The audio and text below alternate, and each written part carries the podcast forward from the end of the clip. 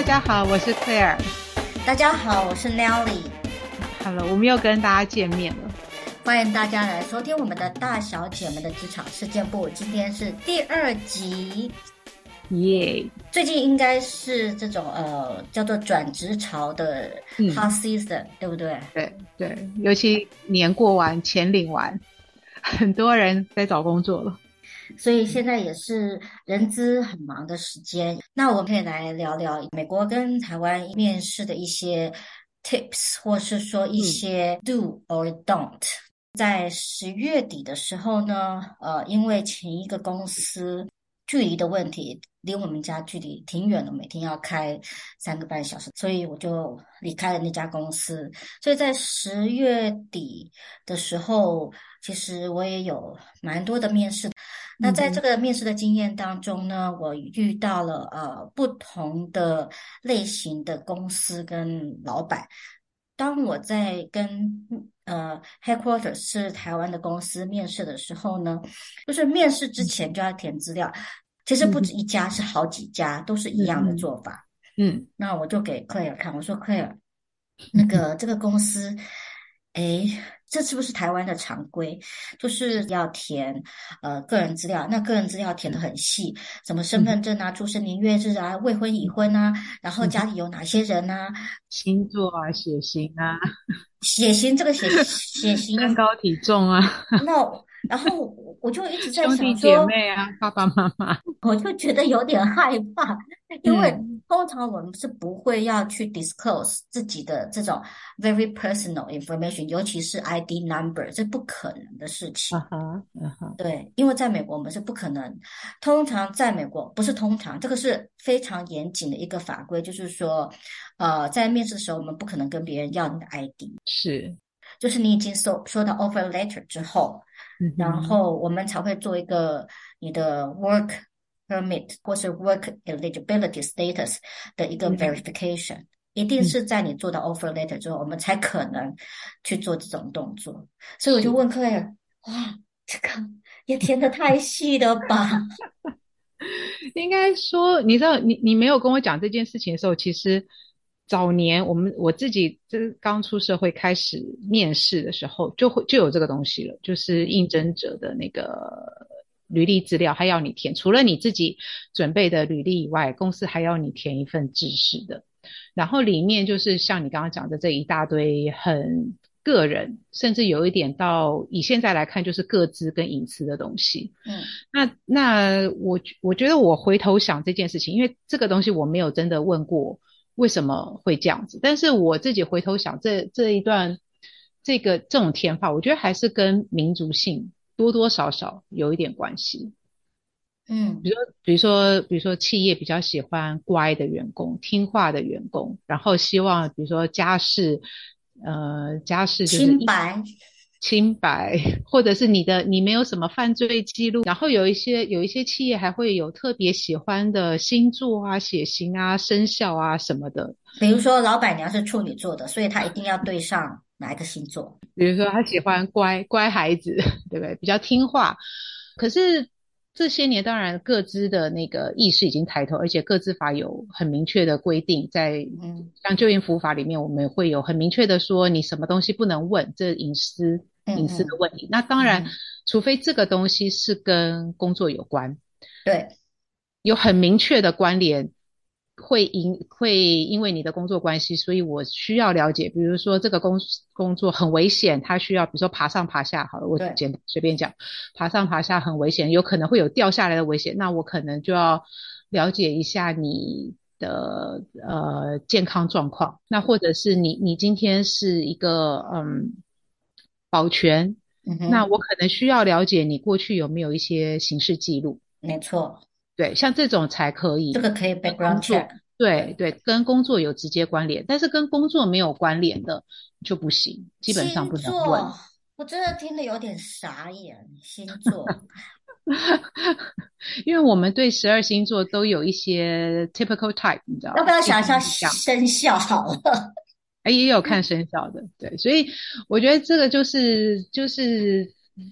大家有一些，你知道东方嘛？东方文化里面就是对于这些命理啊、什么宗教啊，嗯、总是会有一些那种偏好，想要知道，对不对？所以我先、嗯、先大概知道一下这个人，这个人是什么样子的属性啊，嗯、或者什么样的个性啊？对。但是，但是我觉得现在真的是填的有点太 over 了，有一些现在还会这样子吗？理论上他们的那个资料应该要改了。不然这个是都会有有隐私上的一些问题。所以现在，比如说呃，劳基法有没有规定？比如说哪些东西是不可以问的？有，在那个嗯就业服务法里面，其实有很明确的规定。对，就是比如说像比如说星座、血型、呃政治倾向、宗教倾向，嗯哼，对，其实都不能问。就是在 interview 的时候。不能问嘛，嗯、对不对？对，不能问。然后还有一些想要问那个什么家庭背景的，这个也是基本上我觉得不合适啦。因为你你你今天是你要用的，你要考虑的是你眼前的这个人，你要不要用他？他的爸爸妈妈、他的兄弟姐妹跟你没有关系。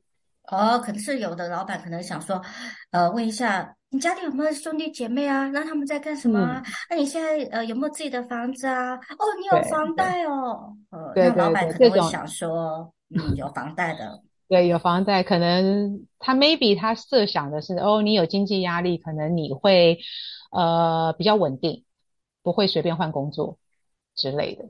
嗯，但其实这些事情在美国基本上。Interview，呃，非常的简单直接，就是问工作有关系的。对，那同时呢，我们也会把呃我们的 focus 就是在工作，他曾经做过什么，然后你现在做什么，嗯、然后你对现在的工作的了解是什么？那你为什么要来公司？嗯、通常我们不可能，第一绝对不可能，一你是男生或是女生。对，这个也不行，性别歧视也不可以。对，然后我们在，当然我们在 posting 的时候，更不可能说，呃，我一定要女生，不可能。嗯、第二个年龄，我们也不可能问，出生年月日不可能问，然后你什么时候毕业不能问，嗯、然后有没有结婚不能问，嗯、关你，嗯、老实说有没有结婚关你什么事？嗯，没错。距离呢？那通常我会问说，我这样子的，我这样子的工作的 location，你有没有办法准时来上班？而不会去问说，哦，你家住在哪里？No，不可以。嗯嗯嗯嗯，对。再细一点的，我是有遇过老板就会说啊，那你是从哪里来的啊？我马上在旁边发抖，哦、因为其实。美国你要知道，就是说，台湾可能他不会问你，问你说你有没有这个呃，eligible to work 啊？对，美国会有这个问题。对，美国太合法身份，嗯，对，合法身份的问题。那顶多我只会问说，OK，你有没有呃，Are you eligible to work in the US？嗯哼，然后，然后就是要跟他讲说，到时候我们必须要你提供这个证明。嗯，是。对是，然后，呃，但是有的老板他们可能就会觉得比较放松一点，就问说，哎，那你是从哪里来的啊？哦，从墨西哥来的，嗯、或者哦，你是从南美哪里来的啊？其实这些都不能问。哦，这个叫做。呃，discrimination，因为你可能说，OK，你问了，然后他告诉你说他是从某个种族的某，对，然 后然后你就会对他有一些偏见，嗯，可能老板真的没意思对他有偏见，但是你没有用他，但是因为你问了这个东西，对，所以在美国很容易会造成诉讼，对不对？假设我说我是墨西哥裔，然后女性，然后你。最后没有用，我可以合理怀疑，对，然后我可以合理怀疑你有歧视，对，然后又结婚，嗯、然后甚至怀孕，嗯，对啊，这个都是太敏感的问题了，嗯嗯。嗯，那我曾经在一些人资的 group 里面，就是有看过，就是说，呃，有的老板一看到，哎，稍微有点胖的女。的的 female，他们就觉得嗯，可能怀孕就不用了。即使怀孕还是可以工作，因为呃，美国的这个法律还完蛮完善的，就是说你可以请 maternity leave for twelve weeks，是，但是你必须要呃做满多长的时间，那公司才会提供你所谓这种不付给你钱的呃。Maternity leave 育婴假吧，oh, 对，OK OK，这样会，我觉得这样比较好。有一个，比如说你你至少已经工作多少时间，然后你才享有这个假会比较好。嗯，嗯，不然像如果你没有前面的规定的话，因为有一些其实说真的，有一些台湾的雇主会担心，比如说他来，嗯、然后因为为什么他们会 想要知道你是不是有结婚打算啊、生产的规划啊什么的？嗯、因为他很担，你知道。讲讲明白了，就是我我我还是会担心你这个新人一来没多久，然后你就开始请婚假、请产假、请育婴假，就我就觉得这个就是其实东西方在这件事情上面的不同。因为如果说今天台湾也是像美国一样，比如说你先你必须任职多长时间，然后你享有这样子的呃假，我觉得就比较不会有那么多在面试的时候你不会有这么多担心，嗯。所以我那时候就看到哇，这个这个面试的填表，嗯、觉得你你个人隐私，个人隐私，你有问他吗？你有没有问？我没有问，因为我后来遇到同样好几家都是、嗯、呃，就是 headquarter 是在台湾的，嗯、所以大部分内容都大同小异，所以我觉得啊，OK，这个是台湾的版本，那 OK，但是我都没有填。对啊，我这样会不会太硬了？我觉得不会，因为因为因为现在已经不是过去那种奴性时代啊。你知道这个表，我自己在看这个表的时候，你知道某个程度是在判断这个人有多奴性，你知道吗？他愿意，你知道他为了为了要来应征这份工作，他愿意揭露这么多事情，还是一个他是有有独立思思考能力的人。比如说他会问说：“我。”这个需要填的原因是什么？我为什么需要填这个？呃，对，我有，我我我是没有问原因，我是直接说不要填，不填、嗯、这样子。对啊，其实我觉得雇主在这方面真的需要有需要观念也要更新了啦，要与时俱进了。如果将来还要往台湾以外的国家发展的话，我觉得这个这个很多很多在面试上面的。这个认知必须要有，尤其是我觉得 HR 这个部分很重要，因为老板其实他不会看到这么细，他根本不会去管说我现在的应征表格长成什么样子。嗯哼。但是如果人资没有这样子的概念，我会觉得很危险，因为这个东西出去就是代表公司的门面。对。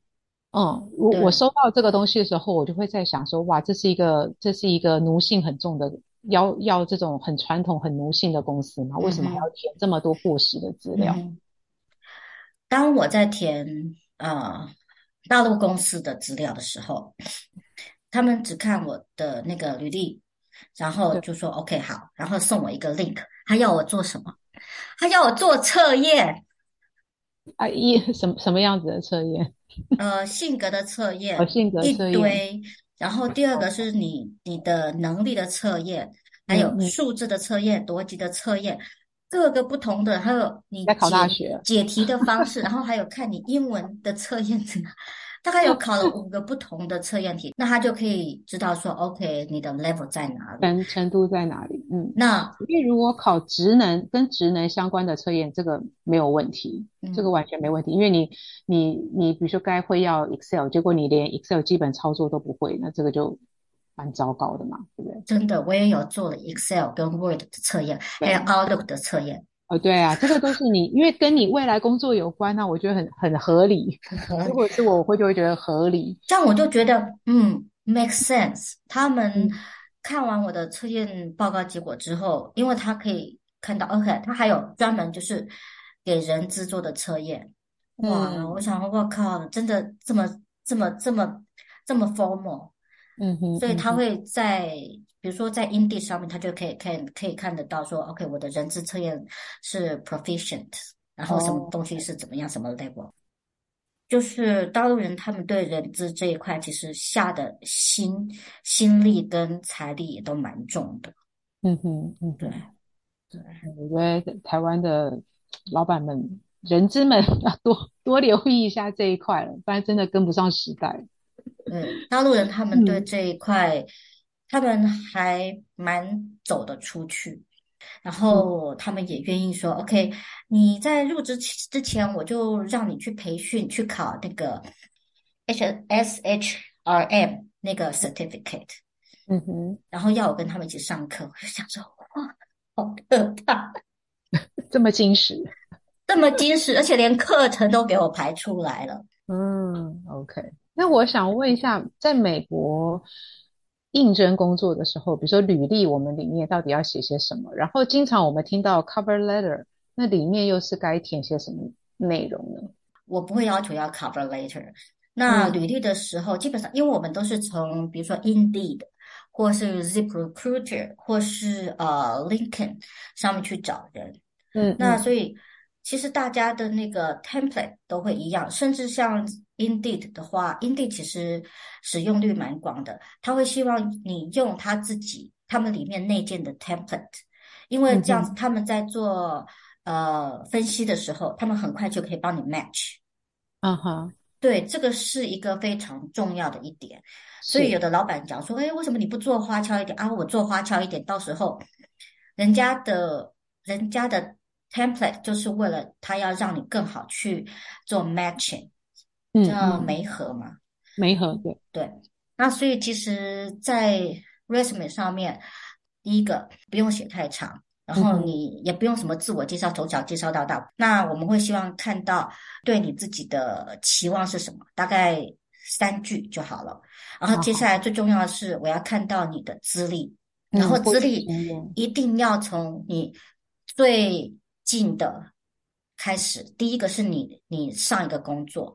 那有的人他给我排，从他的第一个他排他放第一个是他可能二十年前了，那我要叫他们看下来，我不想看你二十年前在做什么。嗯，是是，因为现在现在人真的时间也很少，要马上看到重点，然后不要看你在做什么，我要看你的 achievement 是什么。是，这个很重要。对，achievement 里面我要看到的是数字，你的 quantity。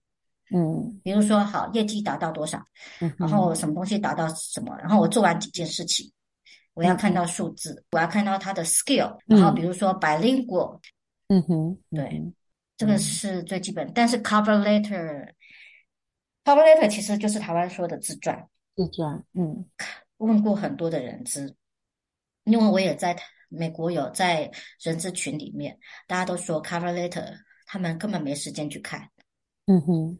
但是有的公司他们要求你要 cover letter，因为他们的公司的工作的性质是需要很高的一个呃 writing 的技巧，嗯，写作能力、表达能力，对，嗯、对，那他们就要看到你的 cover letter，你是怎么去去讲述一件事情，怎么让你自己 outstanding。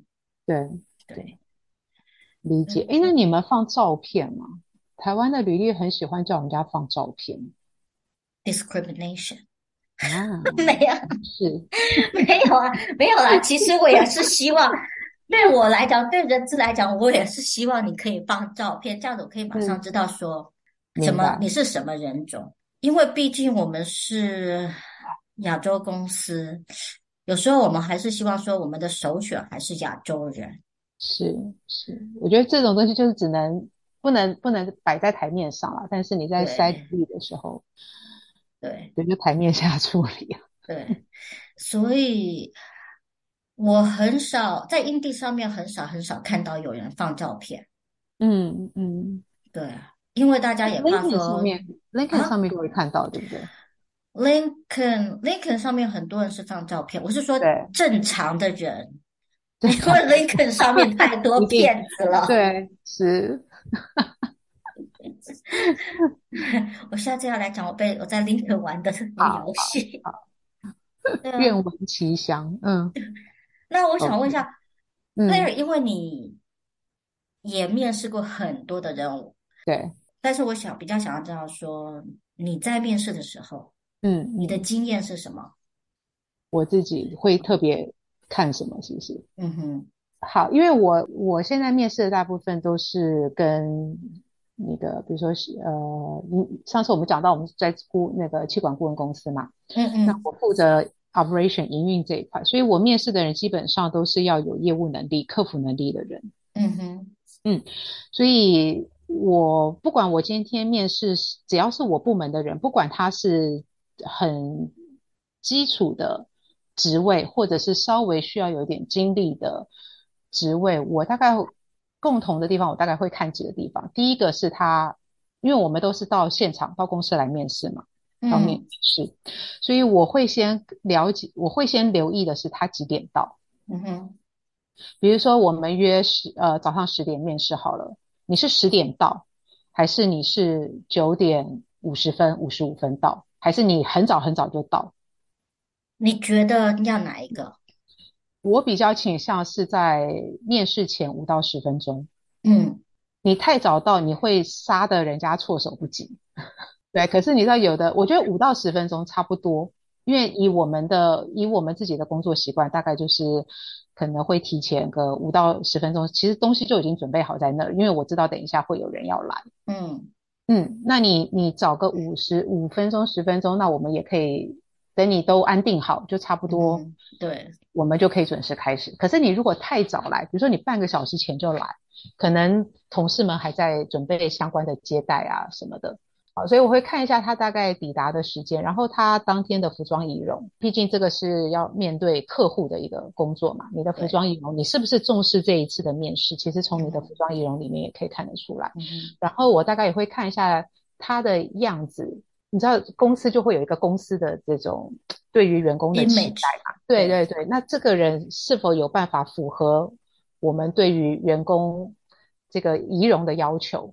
我大概会，所以我大概会看一下，然后再来。你要干干净净的。对啊，你不能，你不能蓬头垢面来吧？或者是穿个运动服就来了。然后再来是他的那个言行礼貌，好，然后再来就是呃，比如说他呃后面，比如说他离开之后，我可能会跟问一下接待他的同事他的这个态度。你知道有一些人，因为他会在面试的时候是一个样子，但他不是面试的时候，他是另外一个样子。嗯，可能对我们的接待同仁不是很友善啊，就是或者是说很一副就是，他是来面试董事长的嘛？我知道他是来面试当总经理的嘛？对，可是你知道有一些有一些真的太年轻的，他对于这些应对进退还不是拿捏得很好的时候，如果他对我的同仁不友善的话，我怎么能够相信他会对我的客户是友善的？然后你说刚才的那一堆履历。好了，嗯，履历当然人资会先让我看过，我大概会有个基本的、基本的认识嘛。然后你说自传这个部分要不要看？因为台湾会习惯要写自传，嗯哼，自传部分我会看情况决定我要不要看。因为如果是新鲜人，他他可能会写出他什么我家里家庭状况、我个性什么什么这种，我大概都跳过，就大概看一看。我会比较看的是，比如说他在学校里面的表现。嗯，有没有社社团的经验？担任哪些、嗯、呃社团的干部，或他参与过哪些活动？嗯，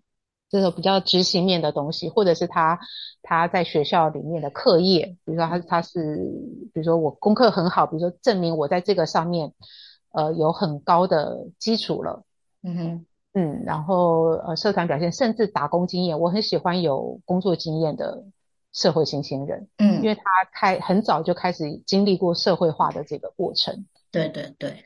对，那呃比较容易进入状况，嗯，对对，比较知道这个社会长成什么样子，然后他有没有办法跟别的人一起工作，然后履历里面大概也会看一下，你知道很多人的，呃，我必须说现在很多孩子的中文能力很差，那错字很多吗？错字很多，语义不通。嗯哼，然后前后文对不起来，那个整个逻辑都不对，所以我觉得基础的文书能力、沟通能力要，因为在我我们工作里面，我们需要跟客户应对嘛，不是只有嘴巴讲，嗯、还要写 email，、嗯、所以有一些你当然不能整篇都错字吧，然后你的细心度，其实这个在履历上面我大概就会会需要看这些。那如果是有经验的，就像你刚刚讲的，我要看到你的你的你的工作到底达成了哪些。Achievement，嗯哼，好，你是业绩的，那你的业绩表现怎么样？嗯，你是做文书处理的，你的你的文书能力到哪里？对，嗯，就是你工作上面的成就是我要看到的。如果你整篇都在写什么我我来自一个什么样子的家庭，我兄弟姐妹有几人，我爸爸我喜欢爬山，对 对对，这种我就这种我基本上就就直接跳过。现在还是有人会这样子写吗？会会，年轻一点的啦，年轻一点他在。为什么他们被教导成要写这个东西？就台湾人奴性很重嘛，要告诉你我是一个乖孩子，我是一个好孩子，请用我。哦，我是觉得，就是学校在教他们写自传的时候，为什么呃，应该是要让他们知道说，其实呃，他们应该要知道老板想要看到什么，人资想要看到什么。好，现在你你你知道反过来，你自己就说，你知道反过来意思就是说，看到什么？老板就想要看到你家庭背景怎么样？真的吗？搞不好啊，不然为什么那个履历表上面还要填这些东西？嗯，就是老板跟人资想看，所以履历就会写在履历应征者的那个资料表就会出现。对，我觉得这个东西观念就是慢慢要改了。嗯，有经验的我还会看他过去的经验，然后比如说任职的期间，嗯。你工作到底是做多久？然后离职原因？嗯、那如果任职的长短会不会影响到你的录用？嗯、比如说，他都做个，比如说，呃，三十五岁好了，嗯、他的工作经验从二十五岁到三十五岁，十年，他换了五个工作。嗯，那你平均一个工作两年？差不多，对。我觉得两年，我觉得还 OK。但是他的职位是从 entry level 一直跳跳跳跳跳跳跳跳到他的前一个，他已经跳到专员了。对，那就代表他自己，比如说他跳得很快，那我们就可以聊一聊他在工作里面遇到的一些状况嘛。嗯、那是不是他原本的公司没有给他舞台跟空间，以至于他必须要换工作，去找更好的舞台？对，这个是在面试里面可以聊的。啊，这个我喜欢用。对。可是，如果你看到一个履历，一个已经有，比如说他三十三十多岁了，然后每一个工作都不到一年，我就会有一点 concern。嗯哼，哦、嗯，他为什么没有办法待下来？嗯，那不是只有一个公司，是好几个公司都这样子。嗯嗯，因为你知道，我们我们在应征一个新人，我们要付出的成本是很大的，不是只有薪水这件事情，而是我的对他的整个教育训练。嗯，我要让他能够上手，我。在前期，他的呃任职的前期，可能前三个月的地方，我要培训他。那那公司要投入资源，这个呃帮忙带新人的同事也要投入他的时间。嗯嗯，所以我们会期待说，至少他是要一个稳定的、比较稳定的一个状态，不然其实这个都会产生很多的内耗。其实我觉得，如果说真的做了。一个工作你喜不喜欢，真的是三个月就够了。嗯，三个月如果不喜欢就走。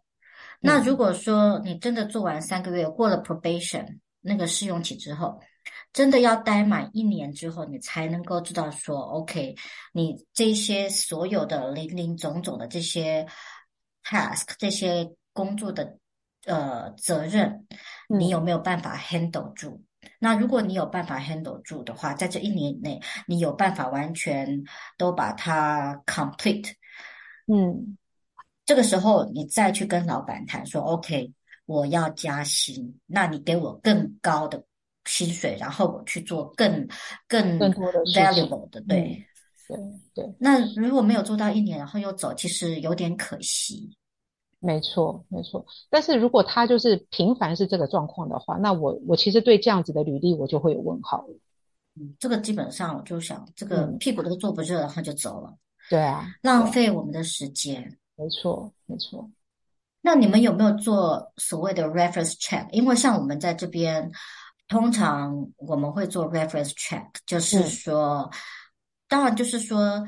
是他这个职位不是所谓 entry level，而是有点，比如说到三或是四的这种 level 的人，嗯、那我们就会去跟他要一些 email 啊或是 contact，然后看看他前公司的人有没有办法做一些 recommendation。会，台湾其实慢慢有这样子的习惯，但但是你知道，有时候它是一种手段，它不是真的要去做 reference check。怎么说啊？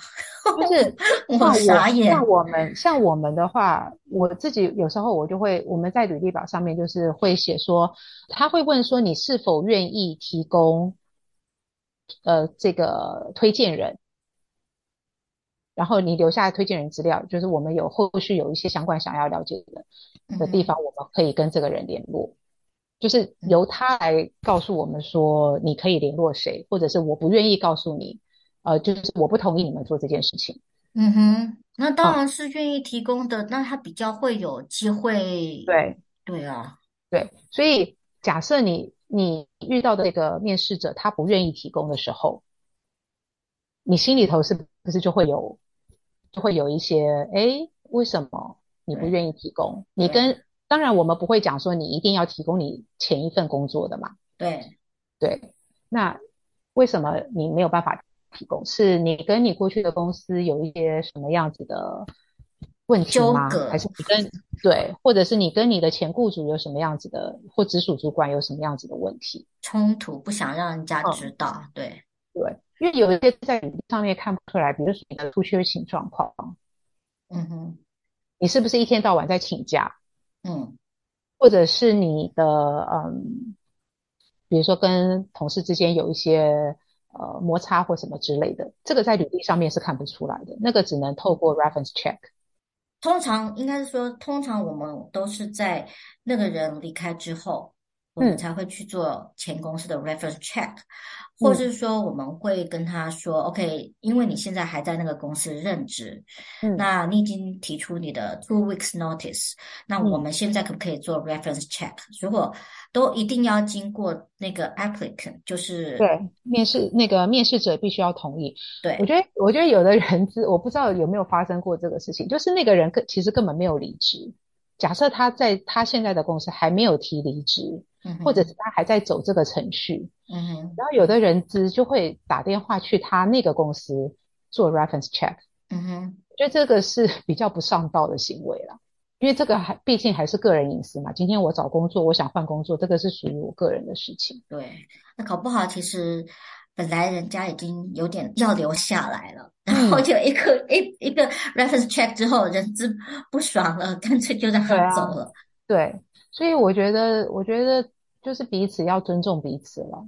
嗯，所以我们不会故意打电话去，我们绝对不会打电话去他目前的公司，一定是他列出来告诉我说，你可以联络，比如说这个公司或谁。嗯，那你如果不同意，那也没有关系，就不同意。我是有帮我的同事写过这种 reference check，那。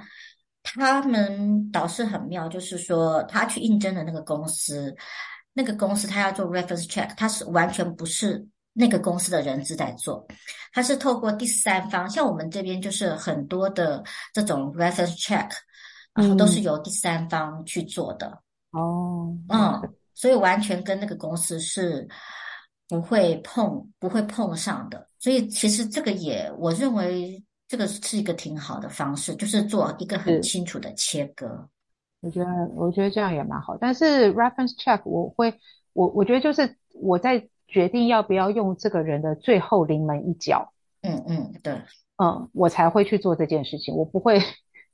我不会连那个都根本没有决定我要不要用这个人，就去做 reference check，蛮花时间的。对，因为这个真的花时间的，花时间的。而且你也花别人的时间呢。而且一定要记得在里面不可以问跟工作没有关的问题，就是一个相相互尊重了。我觉得，嗯，Claire，你你是台湾的公司的经营主管的角度，那你会给面试官的建议？面试官，对，我会就是。呃，应该是说，我是我现在在面试人，但以前我也是被面试的那个。嗯嗯嗯，从从刚开始踏入社会一直到现在，我有几个小地方是可以建议给所有的面试官啊，因为尤其是现在是网络资讯发达的时代哦，嗯、我们在面试别人，那应征者其实也是在面试公司。对，嗯，所以我觉得基本礼貌，我们希望对方有礼貌。那作为公司的我们，我们也要有礼貌。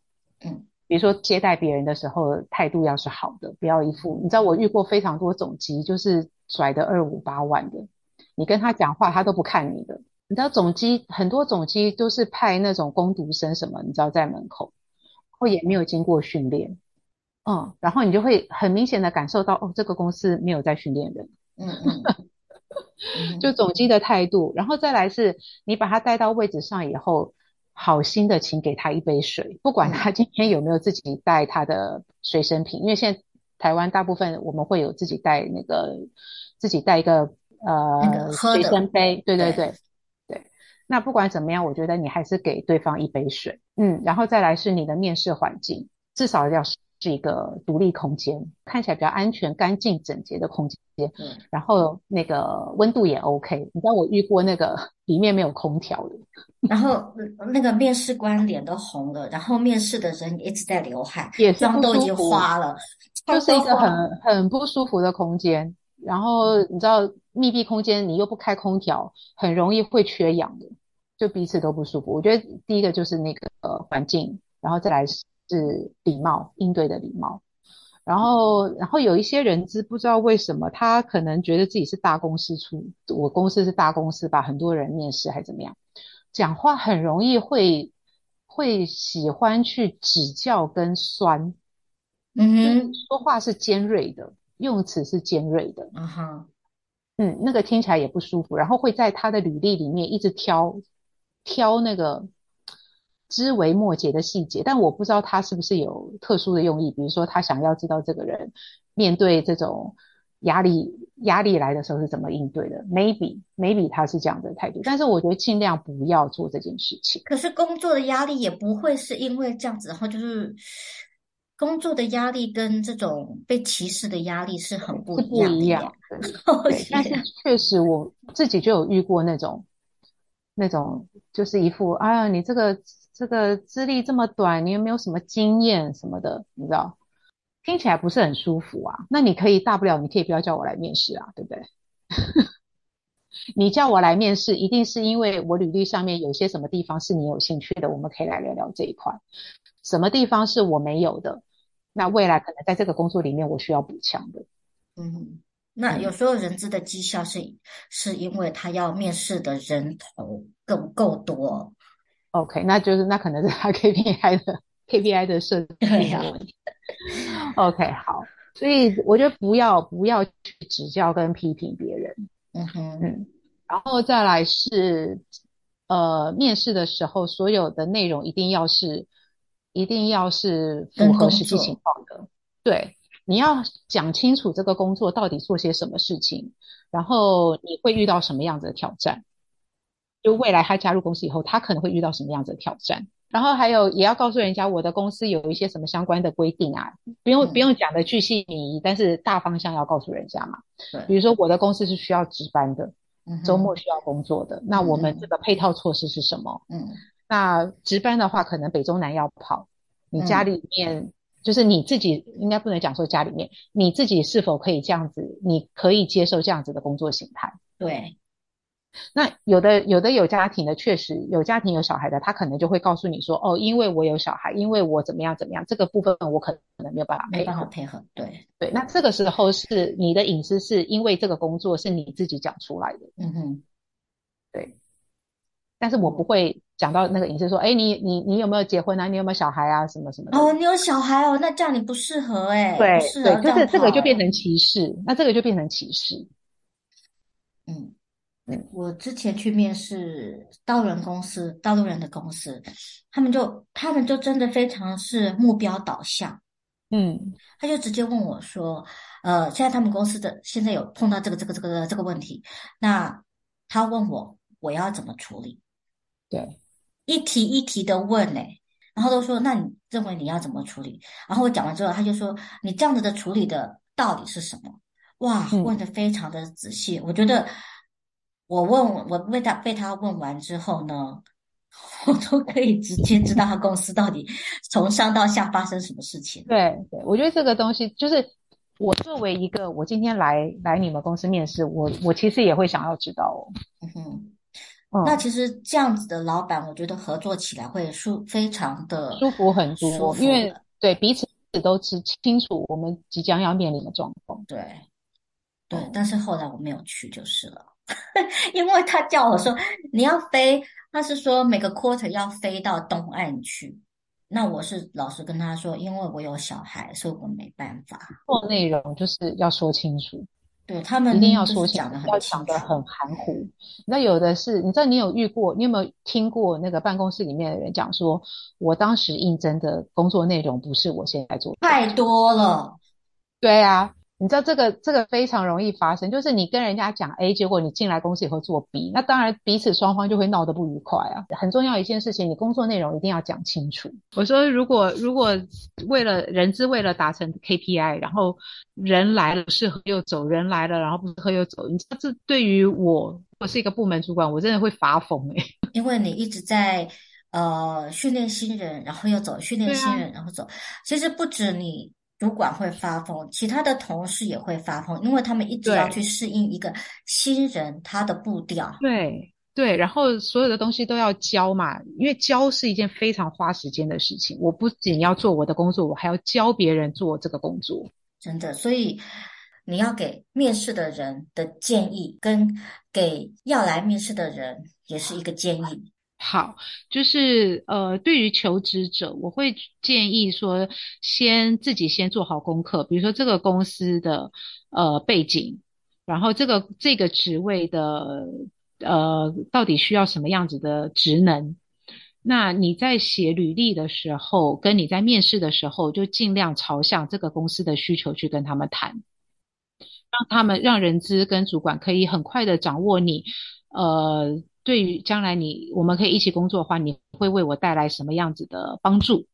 嗯，那对于面试官来说，我会建议人资，当然他在第一步做履历筛选啊，跟可能比较比较初步的这个面谈，那还是要加入部门主管的部分，因为只有部门主管才最清楚每一个工作岗位上面实际上会遇到的工作挑战、工作内容。因为人资有时候是说不清楚的，没错，人资没有做过，他不知道。对，那些那些 detail 的东西，一定要要由部门主管去部门主管去做说明，才会比较好。